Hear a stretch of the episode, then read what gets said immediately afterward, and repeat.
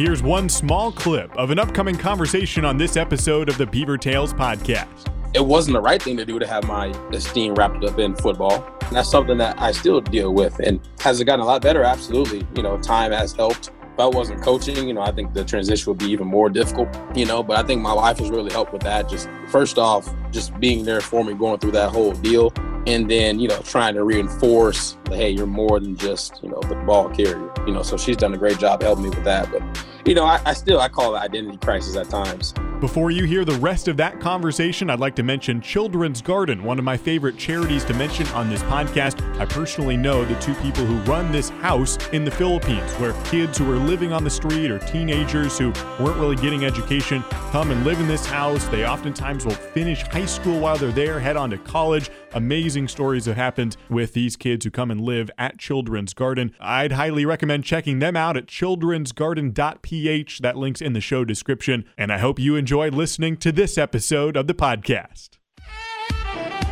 This is the Beaver Tales Podcast with Josh Ward, who has covered Oregon State athletics since 2013. Well, it was in 2013 that I started covering Oregon State football, so I narrowly missed the Malcolm Agnew era. Well, sure, I was watching the Malcolm Agnew era. I you know, grew up in Corvallis and watched Oregon State football my whole life, and Malcolm was always, for some reason, a guy that just stuck with me, both when he was competing at Oregon State and after he left.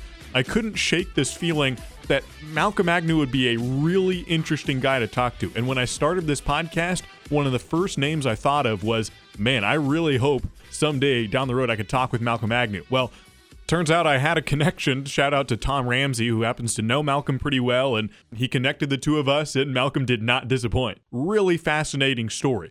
He'll tell the whole story, but here's a brief snapshot of what Malcolm Agnew's football career looked like at Oregon State. Freshman year, season opener, this is 2011. Malcolm rushes for 223 yards, three touchdowns in his collegiate debut to lead the nation but Oregon State loses to FCS program Sacramento State. The team ends up going 3 and 9 that year as Malcolm has some injuries, falls in the depth chart, and ends up having fewer rushing yards the entire rest of the season combined than just that one game to open the season. Then he again is kind of mired down in the depth chart and injured the next season in 2012 while the team actually does really well, goes 9 and 3. Malcolm transferred then to Southern Illinois, where he finished out his last couple years of college football and then had a very brief stint with the Green Bay Packers. That was yet another element to the roller coaster ride that he'll share that part of the story in the conversation. Ends up retiring and now is in coaching. About three years at North Dakota. And now, since February, he's been coaching at Sacramento State, the very same program he played against in that crazy college debut. So naturally, there's a lot of questions there about how he handled that, the injuries, the crazy debut to the rest of his college career. So we talk about that, what it was like to have a very sudden end to his football career when athletics was taken away from him, not to mention getting married. Although he did transfer from Oregon State, he still met his wife in Corvallis and has fond memories of OSU. Sometimes it's touchy to talk with guys who transferred away from Oregon State because well, did they leave because they didn't like it or do they not like the Beavers anymore? No, Malcolm liked Oregon State. It just was the best thing for him to move away, but he really does have a lot of friends from Oregon State and thinks highly of the program. So it was great to talk with Malcolm Agnew, one of the conversations I was most looking forward to ever since starting this podcast, and I hope you enjoy reliving a really fun, weird career, but a good one and a great guy. Just a fantastic person. And one extra element, he's the son of a Super Bowl champion. Ray Agnew played 11 years in the league, won the 1999 Super Bowl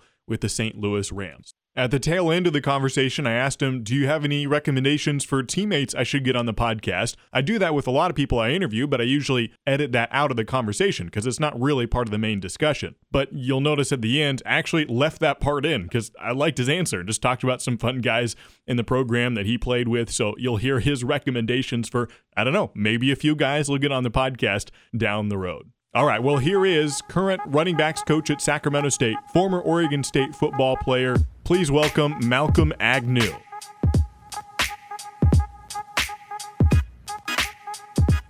Thanks for coming on, Malcolm. Where where am I catching you? Where you been spending this summer? Well, you know, I've been here. Well, I'm, I'm at Sacramento State coaching running backs now. Um, I've been here working. I got a little bit of time off until school starts, like a, a couple weeks off just to kind of recoup. I'm in the office today just going over a couple things, and you know, I wanted to go to a quiet place so we could do this awesome podcast. So, so here I am.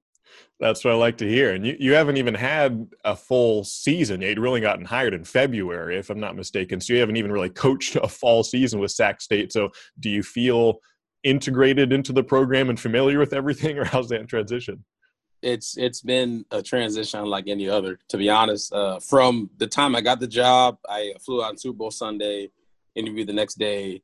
Um, they came out a you know a couple weeks later, and then you know having to move across the country during the pandemic is is something that really uh, really test you. I'll say that much. Um, it was it was a challenge driving across the country. It was a challenge been uh, just to get adjusted here.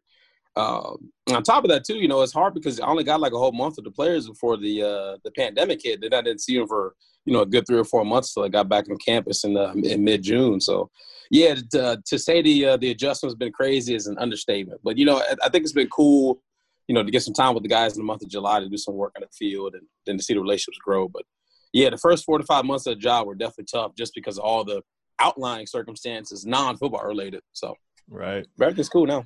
Good. We'll we'll come back to your story of coming to Sac State and other stuff with your playing career. But speaking of Super Bowl Sunday, uh, I wanted to talk kind of just how your your football background came from and and you know with your dad's super bowl experience. Tell me about your childhood what it was like growing up in the home you were in both athletically and whatever else was kind of the the main things you think about formative moments as, as your family background. What, what's kind of like the how you grew up as a football player and, and beyond that too?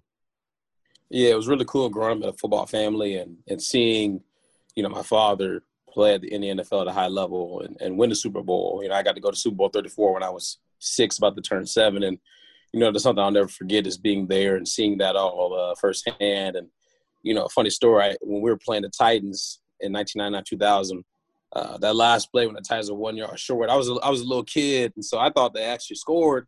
And so when uh, Kevin Dyson reached the ball out to try to uh, break the plane, I screamed like, "No, they scored!" And then I heard everyone cheering around me, and I was like, "Wait, what? What happened?" And then my older brother was like, "We won the Super Bowl," and I, that was a really cool moment. But uh, yeah, no, it was it was special to grow up the way I did. You know, I grew up very, uh, I grew with a lot of love in my family, and got to see a lot of cool things because of you know the hard work that my mom and dad put in, and they put me in a situation to, to be successful and to you know continue to make the Agnew name a strong name. And so it was special growing up and you know, seeing my dad do what he did and see and hanging around a lot of, you know, now Hall of Famers, you know, Isaac Bruce, Marshall Faulk, and hopefully Torry Holt gets the call soon, Kurt Warner, Orlando Pace, you know, being able to see those guys, hang out with those guys and, you know, e- even go to Bible study in church with some of those guys. So it was really, you know, special to grow up the way I did, and I'm very blessed for it. Did you spend most of your childhood in Missouri, in Chesterfield? Were you moving around a lot, or where, where did you kind of jump to in your childhood? Yeah, so I was born in North Carolina originally, so that's where most of my family is is in Winston Salem, North Carolina, and, and that area over there. Um, you know, moved a couple places as my dad's career was going on in the NFL, and then yeah, settled in, in Missouri when I was five years old, and went to all my school in, in Missouri. So that's where you know I'll say I'm from uh, Missouri just because that's where I lived all, all my life growing going to school. So that's where I'm from so once you came to Oregon State, come to the Pacific Northwest, and kind of get that new flavor, uh, I want to touch on just the the wild roller coaster of a college career you had. But when you just first arrived, fall of let's see here, 2011, uh, what would you have said if someone asked you like, "Oh, what are your what's your college career going to be like? What are the next 4 years going to look like?" What would you have perceived of where you would have been, you know, 2013, 2014 as you pictured what you thought would happen? Yeah, no, I wouldn't have pictured myself transferring. I've always pictured myself finishing my career at Oregon State. Uh, you know, with within three or four years, you know, walking out on a senior day with you know my family and, and Reser Stadium um, that's eh, you know playing against Oregon. Yeah, yeah, it would have been a nah. I don't know where, who would have played at the end because it wouldn't have been a civil war. Um, that's kind of how I always pictured it. You know, uh, you know, I didn't picture myself transferring, uh, so that's definitely was a was a surprise. You know, when I first got to Oregon State, when I got the Oregon State offer, when I was a uh, high schooler, I always knew that was a place that I wanted to be. And so when I did make the decision to transfer, it was a definitely difficult one because I always felt like that was where I was supposed to be, and it didn't make sense to me why. You know, it seemed like I was being called to leave. So it was it was uh, it was wild. I'll say that leaving, and no, it did not end the way I thought it would. Yeah. When you say you felt like you're being called to leave as much as you liked Oregon State, and I mean, you said even before we started, you love Corvallis, so I, I know that you've still got a place in your heart for Oregon State. But but tell me about, uh, and we'll talk about Oregon State a little more in a moment. But that decision to leave and, and a tough decision. I mean, your your wife or maybe girlfriend at the time stayed there for a little bit. So as far as the decision to leave, how did you ultimately say, all right, I'm gonna I'm gonna go and, and go to Southern Illinois?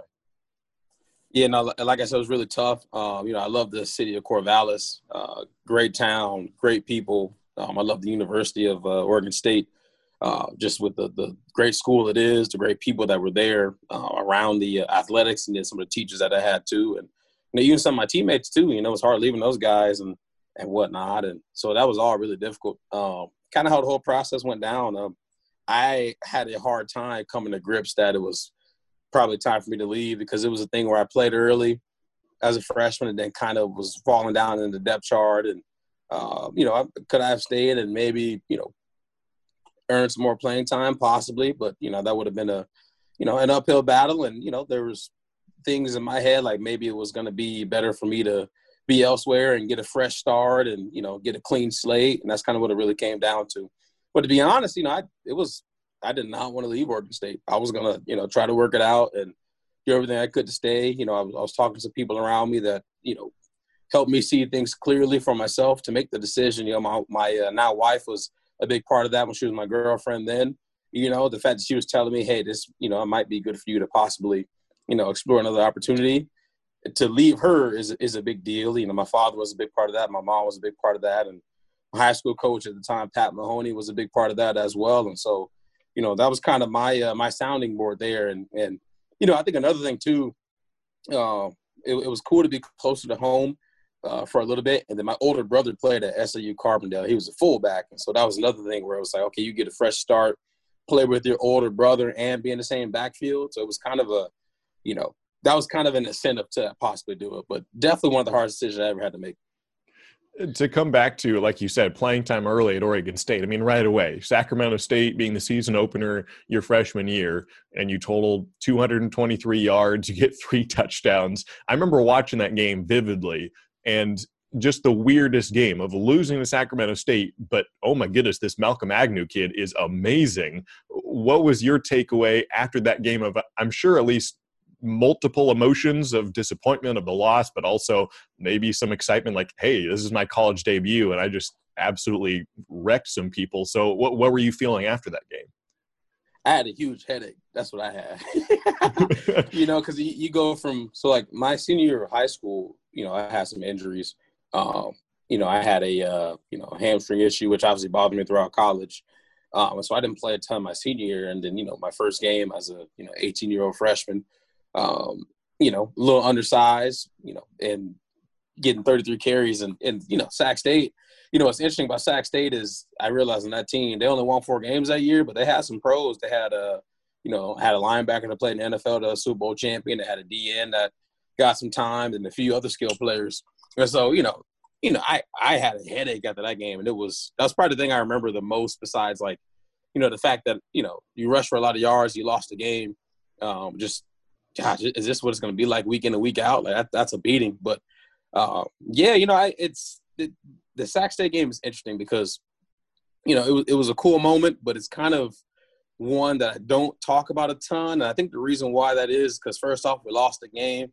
Uh, and and then on top of that, I wish I could have had more great moments like that at Oregon State. You know, there's some other times where oh, you know, he had to Malcolm had, Malcolm had a decent game or whatnot, but I don't like to reflect on that game a ton just because I felt like you know, there was going to be more in the tank, and and besides just that game, but um, yeah, it, it was it was definitely a wild thing. It was cool hearing from a lot of people back home and whatnot after the game, and I just wish we could have won the game. That was the biggest thing. We lost, and what's really funny is here at SAC, there's a yeah, obviously a um, there's a little plaque, or I should say a memorabilia board where it has like, hey, Oregon State beat Sac State, you know, whatever the final score was, I forget. 30 to 29. I forget what it was, 30, 29, 28. Um, and there's my picture in the bottom right. I'm getting tackled by somebody on there. And, and it was funny because I noticed it when I came in the interview and I was like, wow, that must be a God thing right there. But um, but yeah, that's probably you know to reflect on the game. Those are my thoughts there. That, that I appreciate that, and I, I could see why it would be both fun but hard to remember. Definitely, uh, when when that job opened up at Sac State and you interviewed for it, what was that like to start to think about? Oh, going back to that same school that I played against freshman year. What's interesting about Sac um, is Sac State had been struggling for a while, football wise. You know, they had been winning a ton. They they were up and down. One year they win seven, then they win three, six, four, so on and so forth. So they were kind of up and down.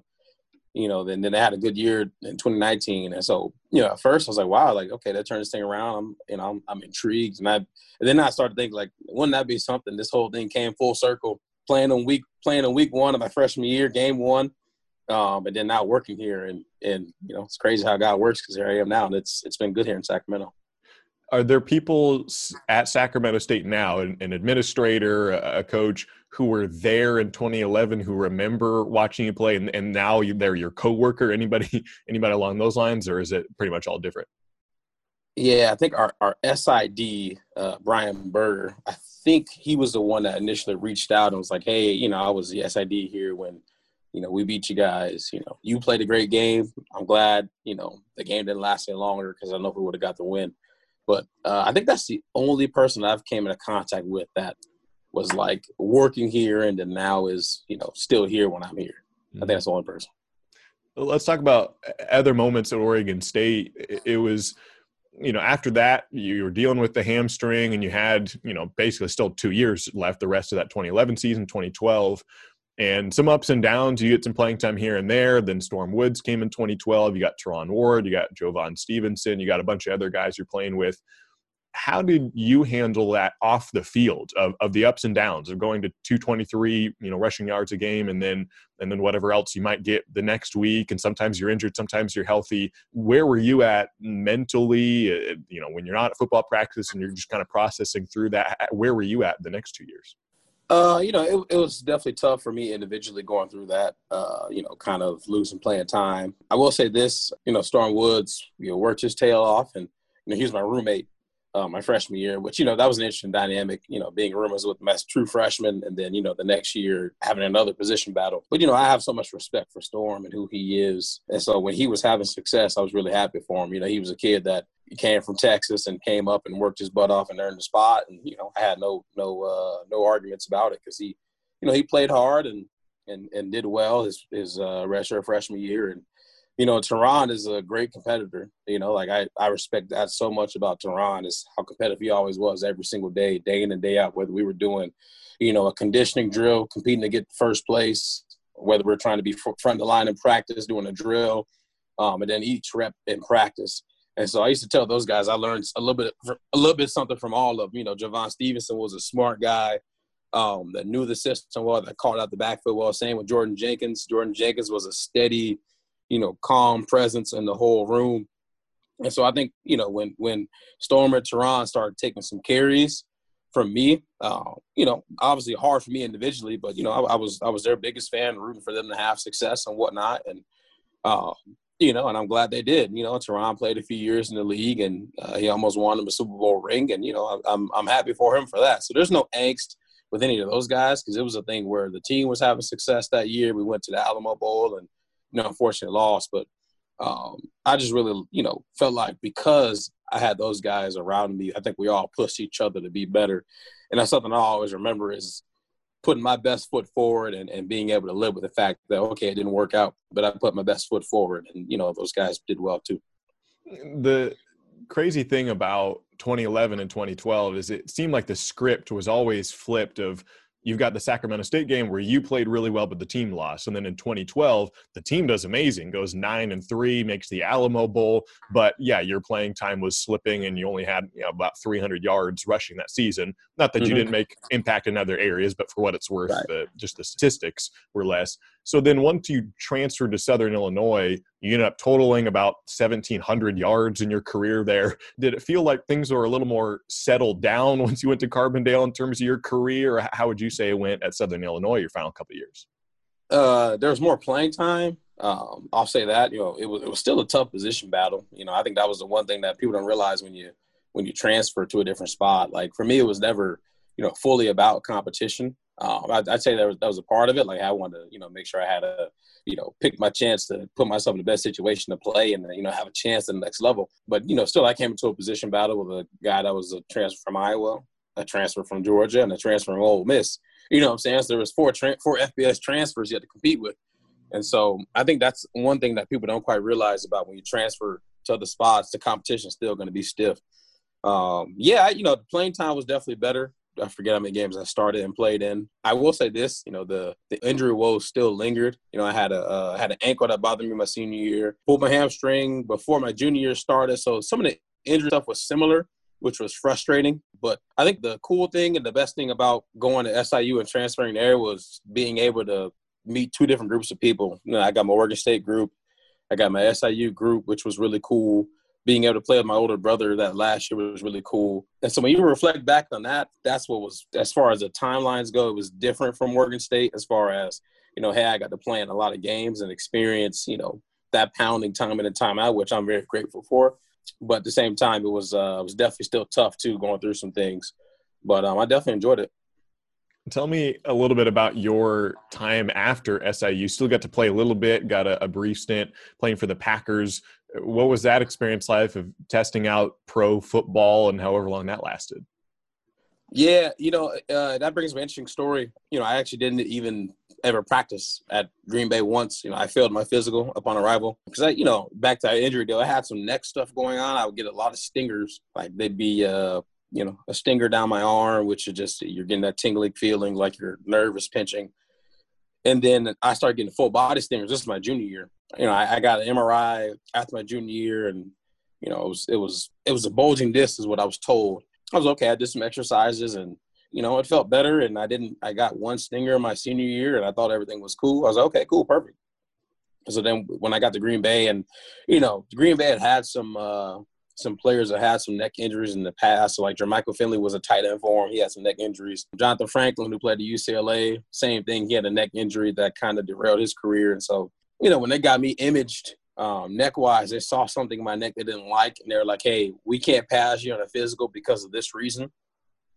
Um, that doesn't mean another team won't pass you, but you need to go see a spine specialist to see what's going on back there. And so I went to go see a specialist, and you know what they said was, "Hey, you have a uh, you have uh, cervical spinal stenosis, which is a narrowing of the canal between the spinal cord and the discs.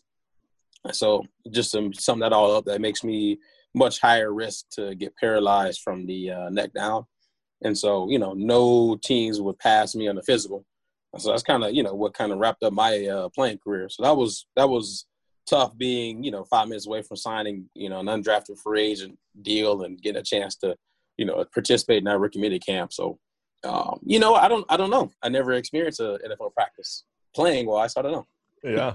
So at that point where you start to realize gosh, I guess this is it for my athletic career. I won't be able to get past, and and now the focus is just to get healthy, especially with how quick that transition is. Some players might have a you know 10 year career and they start to realize okay i'm probably going to retire in three years i'm probably going to be done in a year for you is a little more sudden of i just failed a physical and that's it How did you handle that in terms of now you can't define yourself as an athlete now you got to be malcolm agnew the blank. You're not a running back anymore. You're Malcolm Agnew, someone else. So how did that go where you're no longer a football player? Yeah, it was. Uh, it still is. It was very difficult at the time, and still is difficult. You know, if I'm being honest, you know, I think it's still something that I, you know, battle with to this day. Um, you know, I, I, I can't speak for anyone else's situation, uh, but that that's mine.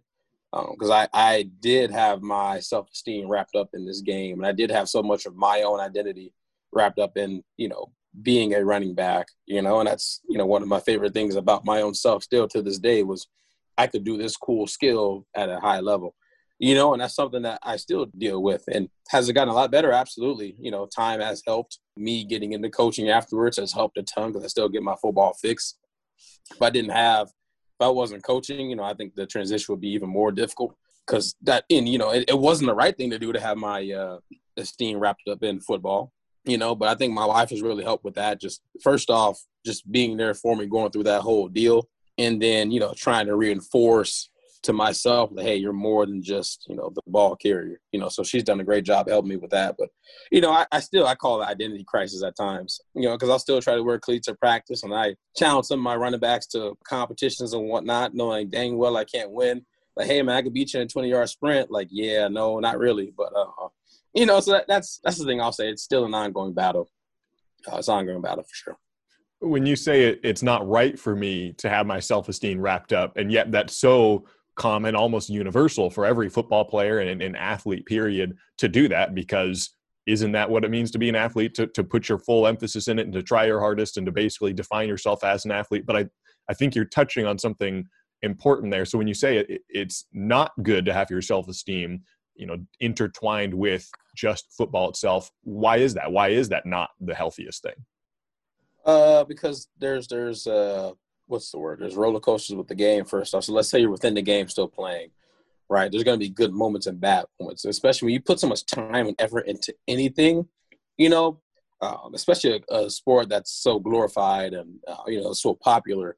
You know, people tell you how great you are and things like that. So I think there's a roller coaster that comes with that. Some people tell you the good, some people tell you the bad. And so you, you deal with the roller coasters of the good and bad and what people are saying to you and you know, if you're not performing well, then you're you don't feel good about yourself. Versus when you are performing well, you feel like you're you're worthy of anything and everything. And so, to me, that's why it's not healthy because it's not always going to be good things happen to you. Sometimes you may go through injury and be going through a difficult thing. And so that's why I think it's hard. And then on top of that, when the game ends, okay, now boom, there's this big void that's, you know, not easily filled. And I don't even know if it ever gets filled, to be honest.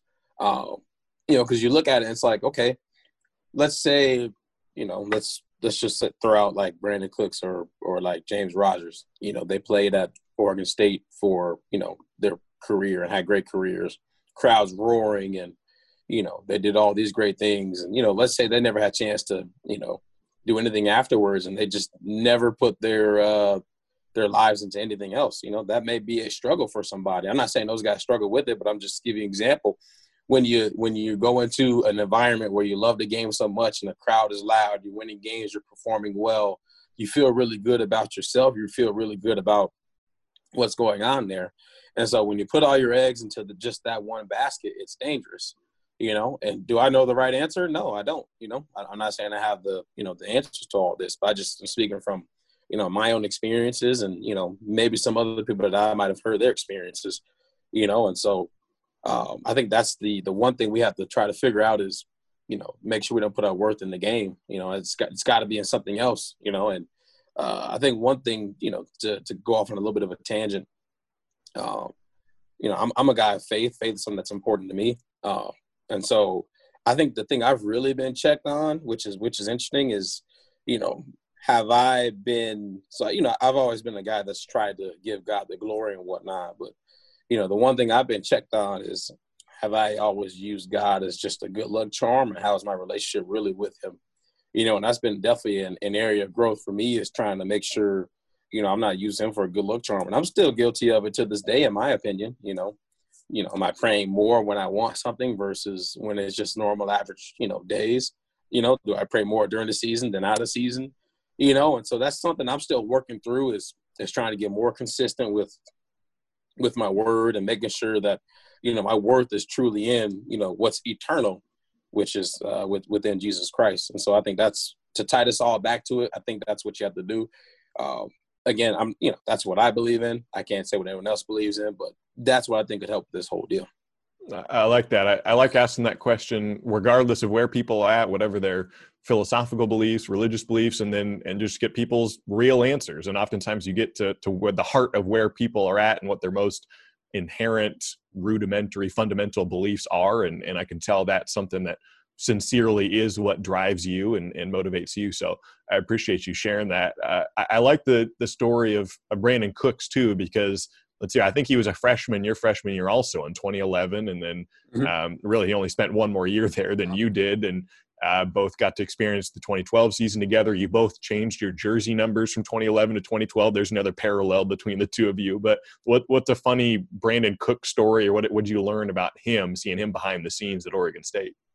okay, Brandin Cooks. I remember the first day I saw this guy run routes.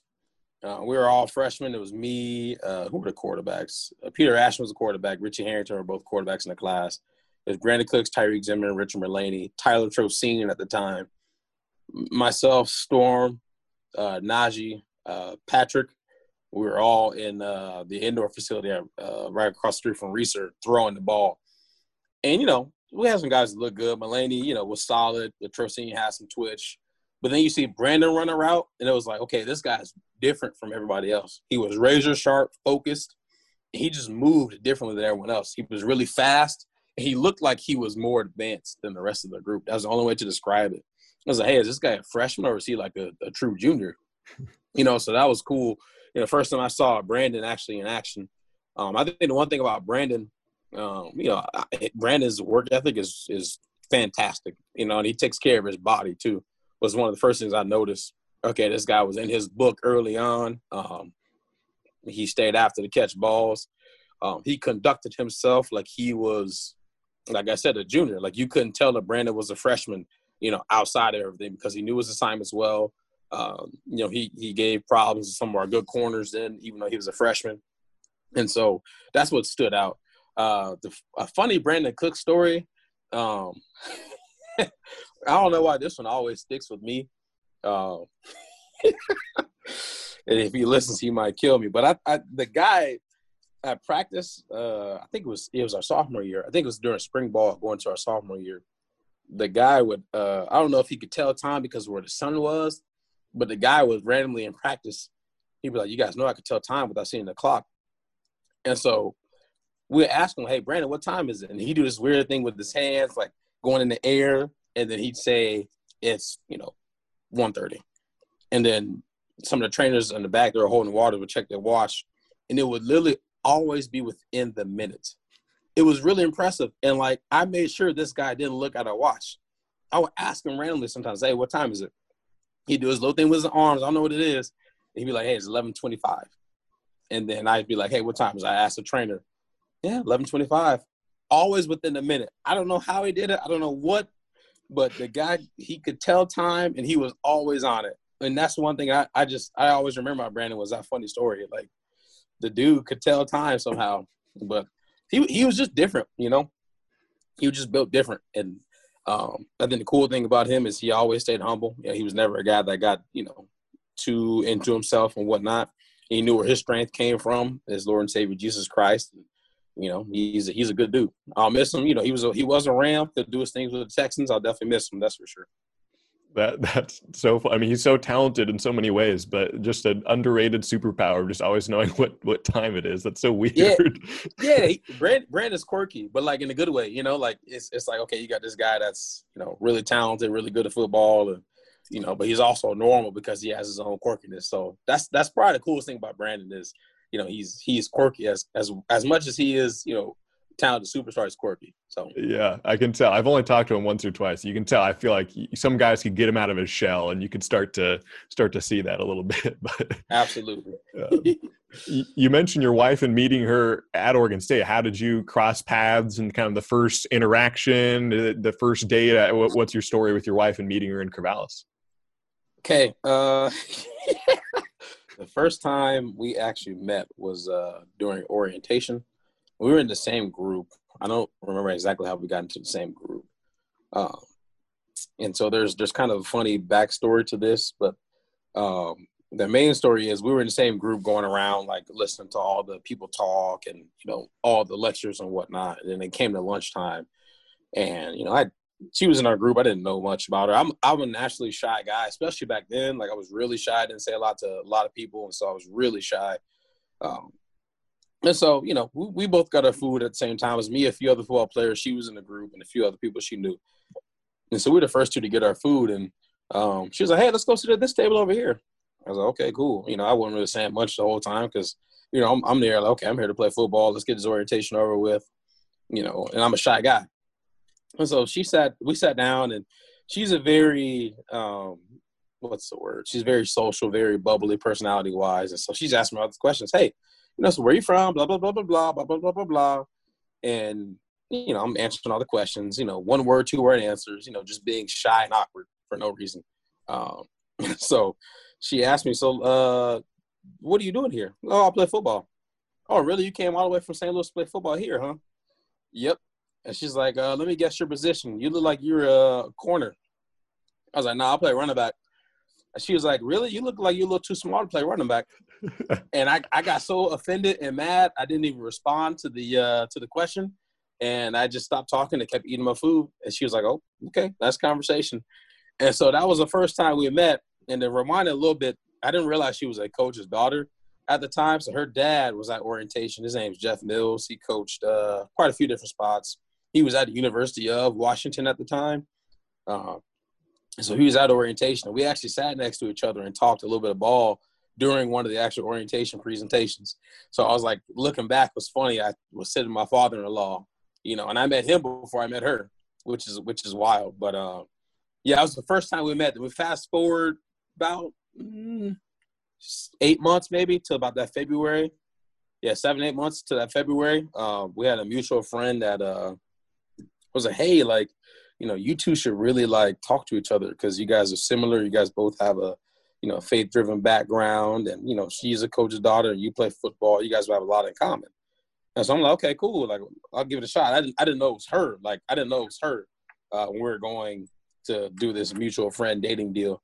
And so I saw her, and you know, I really didn't remember it was her until we started, you know, talking about it. Cause she was like, you know, you probably don't remember this, but at orientation, this whole thing happened, and I was that girl. And I was like, wow. And here we are now having a conversation. And yeah, we uh, we started dating, you know, talking on the phone, and you know, we got engaged and got married. So that's that story. Wow. Does she still think you're too small to be a running back? uh, you know, not anymore. Especially because I put on I put on some weight fast, especially going to my sophomore year. So when she met me in you know July of my freshman year, I was like 187 pounds, which, you know, in reality, yes, I really was undersized. You know, she was not wrong. She was 100% right.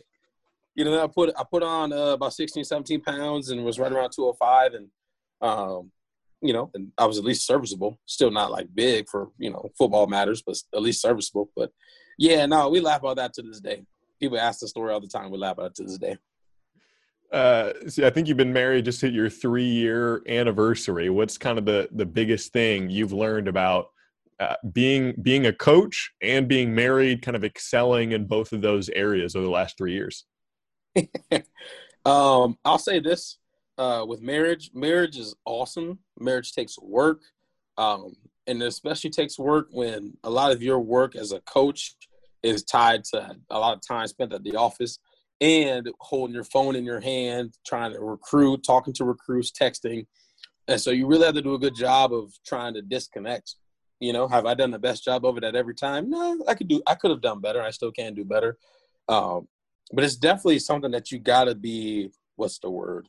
Intentional about trying to make sure you carve out time to make sure you stay connected with your wife because it's easy to get disconnected when you're going about your schedule, waking up early, coming home late. Um, you know, because like during the season, uh, you know, some days you wouldn't see her in the light at all until like, okay, you get to that Thursday, maybe get home a little earlier on that Thursday, or maybe Friday after you know a practice. But you don't you don't see her in the true daylight because you're so busy. And so, as a coach, you got to make sure you put your phone down. I think one of the best practices that I have done is with my recruiting. I try to get all my stuff done at the office before I go home, as far as calls, I try to make too many of them at home. And then the one thing I do is I try not to text my guys as much when I'm around my wife. And, you know, I pray over my actual recruits that come into my family. So, like, you know, I, I will sit here and be like, okay, like if it's meant for, you know, whoever to come into my family, I will go about this the right way, not sacrifice the time with my wife to be on the phone 24 7. And whoever I end up getting is the person I am supposed to get because my relationship with my wife is not worth it. You know what I'm saying? So that's kind of been a good practice for me that has helped, I say, over the last year. My first two years, I wasn't very good with it, but over this past year, I think it has helped. So, but yeah, that it's it's a definitely an interesting dynamic. But you know, I think having her being a coach's daughter is you know interesting. It's a blessing because she understands it, but at the same time, you also have to be hypersensitive to that fact too, that she's been through you know a lot of that stuff already so you don't want to have to put her through another cycle of that of you know not having you know the man in her life around. So that's why I'm trying to do my best job of trying to balance that all out. I like that. There's there's a lot of good nuggets in there that non coaches might not realize are, are extra little things barriers to overcome when you're married and a coach so that makes a lot of sense um, just the last you know question or two we talked a lot about injuries and that's obviously relevant when you're a player of what you were or weren't able to do and how injuries affected your career but it's just as relevant in your health once you stop playing because you still have the same body so how's your health now how's your your knee your ankle your head your shoulder your neck i mean how are you doing these days you know, I'm I'm doing okay. Um, I really need to get to a chiropractor. I'm all out of whack. You know, I feel like I got one leg that's longer than the other. Uh, I'm all out of whack. But um, yeah, you know, I to me, for being a running back my whole life, I feel like my body is in a good place. You know, I'm not super sore in a lot of spots. Uh, you know, I still got to make sure I maintenance. You know, obviously the hamstrings. Cause I do I do do a lot of running um, now to stay in shape. So I got to make sure I maintenance my hamstrings. Um, and then just you know being smart about how I lift. Um, I can still do just about any lift I want. I can't do too much overhead stuff, um, just so I don't make sure I tighten this canal back here for uh, what's going on back my neck. Um, and just you know being careful, you know, just make sure I don't put myself in, in harm's way to where I can, you know, take in any unnecessary like collision to where you know I put myself at risk for you know paralysis. But other than that, my body's good. I still feel good you know, probably which is probably why I challenge my running backs to to races and whatnot that I know I can't win, that I just keep pushing off because I know I can't win. So that's great. All right, last question, kind of a fun one. Uh, since we were talking about it a bit earlier, if you had I know you haven't been back to Corvallis too much. You're coaching around. You went to North Dakota, Sac State, playing in Southern Illinois. So you haven't been back to Corvallis too much since you left. If you had 24 hours in Corvallis, where you just get to hang around, I know at least part of the answer, like where you go for lunch. I know what you're going to say for that one, but let's say 24 hours, you get to tour around the city, visit some old spots. What would you do? Oh man, good question. Okay, what would I do? 24 hours. Well, I got my food plans. I would try to squeeze local boys in for lunch because they close earlier you know, and then I probably save block 15 for my dinner. Um, those those be my two spots there. Um, I would I would go to probably I probably start my morning off early going to market of choice because um, my it'd be me and my wife going together. I wouldn't be able to go without her, so we go to market of choice to start. You know, probably get something just to take home after the 24 hours. Um, we'd probably take a little tour around just to see everything er, like early in the morning because obviously I would try to go in the summer and try to float the river. Will be one of my goals. Try to float the river. You know, during the day, get that done early too. Um, lunch at local boys. You know, take a little nap to recover. Um, if there's anyone still around, like let's say there's any old teammates in the area, um, or any old coaches in the area, uh, go see them. Uh, I know my buddy James Rodgers is uh, is at Oregon State, so you know if you're around, I'd probably go see him. Maybe he'd come to dinner with us or lunch with us. He probably float the river with us. Um, so I'd be hanging out with him a little bit. Um, yeah, dinner at uh, Block 15. And then at night, uh, what we do at night? What will we do at night? I don't know. We'll figure it out at night. But for sure, Block 15. For sure, local boys. I try to float the river, um, and then obviously just see all the all the places that you used to you know you used to love, like going through Oregon State's campus. Um, you know, driving around Reser Stadium, seeing the seeing the facilities like the new Oregon State football facilities, uh, and so on and so forth. Uh, can I squeeze in a brunch the next morning? Yeah, yeah, yeah. I'll, I'll allow it. yeah, I'll go to uh, Broken Yoke for brunch. There mm. we go. Or I, I, I just breakfast. Could be early.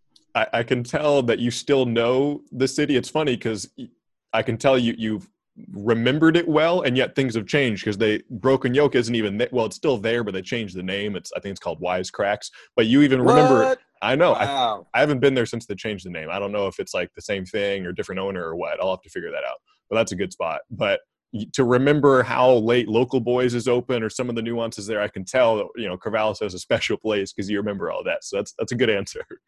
Oh yeah, oh yeah. I did not know they changed the name. Yeah, Yoke's called Wisecracks now, huh? Yeah, look it looks similar. I'll have to go. I'll check it out and I'll, I'll let you know if it's as good as it was before. I just remember they used to have this really good. uh They had good scrambles and they had this like jam that you just put on like uh like a um, English muffin. What yeah. I forget what the jam was called, but it was a really good jam they had. So yeah. I just always missed that jam. But yeah, Corvallis is where it's at. That was the first place at Broken Yoke was where I met Mike Parker. Do you remember the radio announcer? If you got interviewed by him, that's where I, I first met him back in like 2011 and had breakfast with him. So that's a, a special place, maybe for the both of us. Yeah, Broken Hill's where it's at. Now, Mike Parker's a great dude too. yeah, he's awesome. Um, last thing before I let you go, would you? I don't know. I mean, you had a lot of teammates at Oregon State. Who would you recommend if I got anyone else on? Someone else I should reach out to? Any of the guys that are good interviews, have interesting stories, have done cool stuff since their playing career at Oregon State ended? Anyone else you would recommend? Yeah, uh, I think like Jabril Johnson. I actually um, did have him on. Yeah. Yeah, he he was an interesting one to me just because he was a he's a cop now and uh, he's a good player. Uh, Michael Balfour, he's a firefighter. Mm-hmm. Um, you know, he, he he was a friend of mine at Oregon State. You know, we're the same backfield, so we we had some good times together. Um, he'd be a really interesting one just because you know he he uh, played his whole career there at Oregon State. He's an Oregon guy, and you know him being a firefighter now and coaching football at uh, I think it's either Tualatin or Sherwood. I forget. I know he played at Sherwood. but I think he's at Tualatin right now, but I'm not 100 percent sure. Sorry, Mike, if you listen to this, but um, I think he'd be an interesting one. I think Markus Wheaton is just an interesting guy, you know, to talk about his career and, and, and, his growth and what he's doing now. And, you know, in fact he's got his three kids. And I think he's got a, a younger brother that's about to be a senior in high school. And then uh, James Rodgers as well, just because, you know, people know a lot about James, but I think James is a great interview because I don't, I think people know James and James is a good dude, but I don't think people really know how big of a heart that James has. You know, James treats everyone like they're the most important person in the room. He's done a lot for me as an individual, just treating me well as a friend and, you know, helping empower me, you know, in this profession and, you know, uh, validating whenever I have thoughts and ideas that we may discuss. And um, I think he'd be a really good uh, guy to get on the podcast just because he's a good person. I see that guy being very successful in whatever he continues to do, whether he stays in coaching, whether he continues to be at Oregon State or whatever his next endeavor may be. That'd be a good one there. But those a couple of them for you. Yeah, I like that. I like those examples. Thanks for coming on the podcast and sharing some fun memories. It was awesome. I was looking forward to this conversation more more than most, and you you delivered. So thanks so much for coming on the podcast, Malcolm. Oh, it was a blast. Thanks for having me, man. God bless to you and your family. That was a really fun conversation with Malcolm Agnew. I like guys who can tell funny stories. They remember memories well enough to recount a funny thing with this guy or that guy or a Brandin Cook story or his, his story of meeting his wife. Just guys who have funny memories and can share them and also put together a, a compelling narrative of what they've been through in their life, what they've learned from it. Really enjoyed hearing that. And like I said at the beginning, normally I don't include that little last part in the podcast, but he just started talking about guys and their stories at the very end, just guys he'd recommend. And I liked what he had to say about Michael Balfour and Markus Wheaton and James Rodgers, all those guys. So I left it in there at the end, and hopefully uh, you enjoyed hearing just a, a, snippet of, of you know some other names you may not have heard for a while. Anyways, thanks again for listening to this episode of the Beaver Tales podcast. Please check out the Beaver Tales documentaries. There's more in the episode description about that. Until next time on the Beaver Tales podcast, I'm Josh Warden. Good night, everybody, and go Beavs.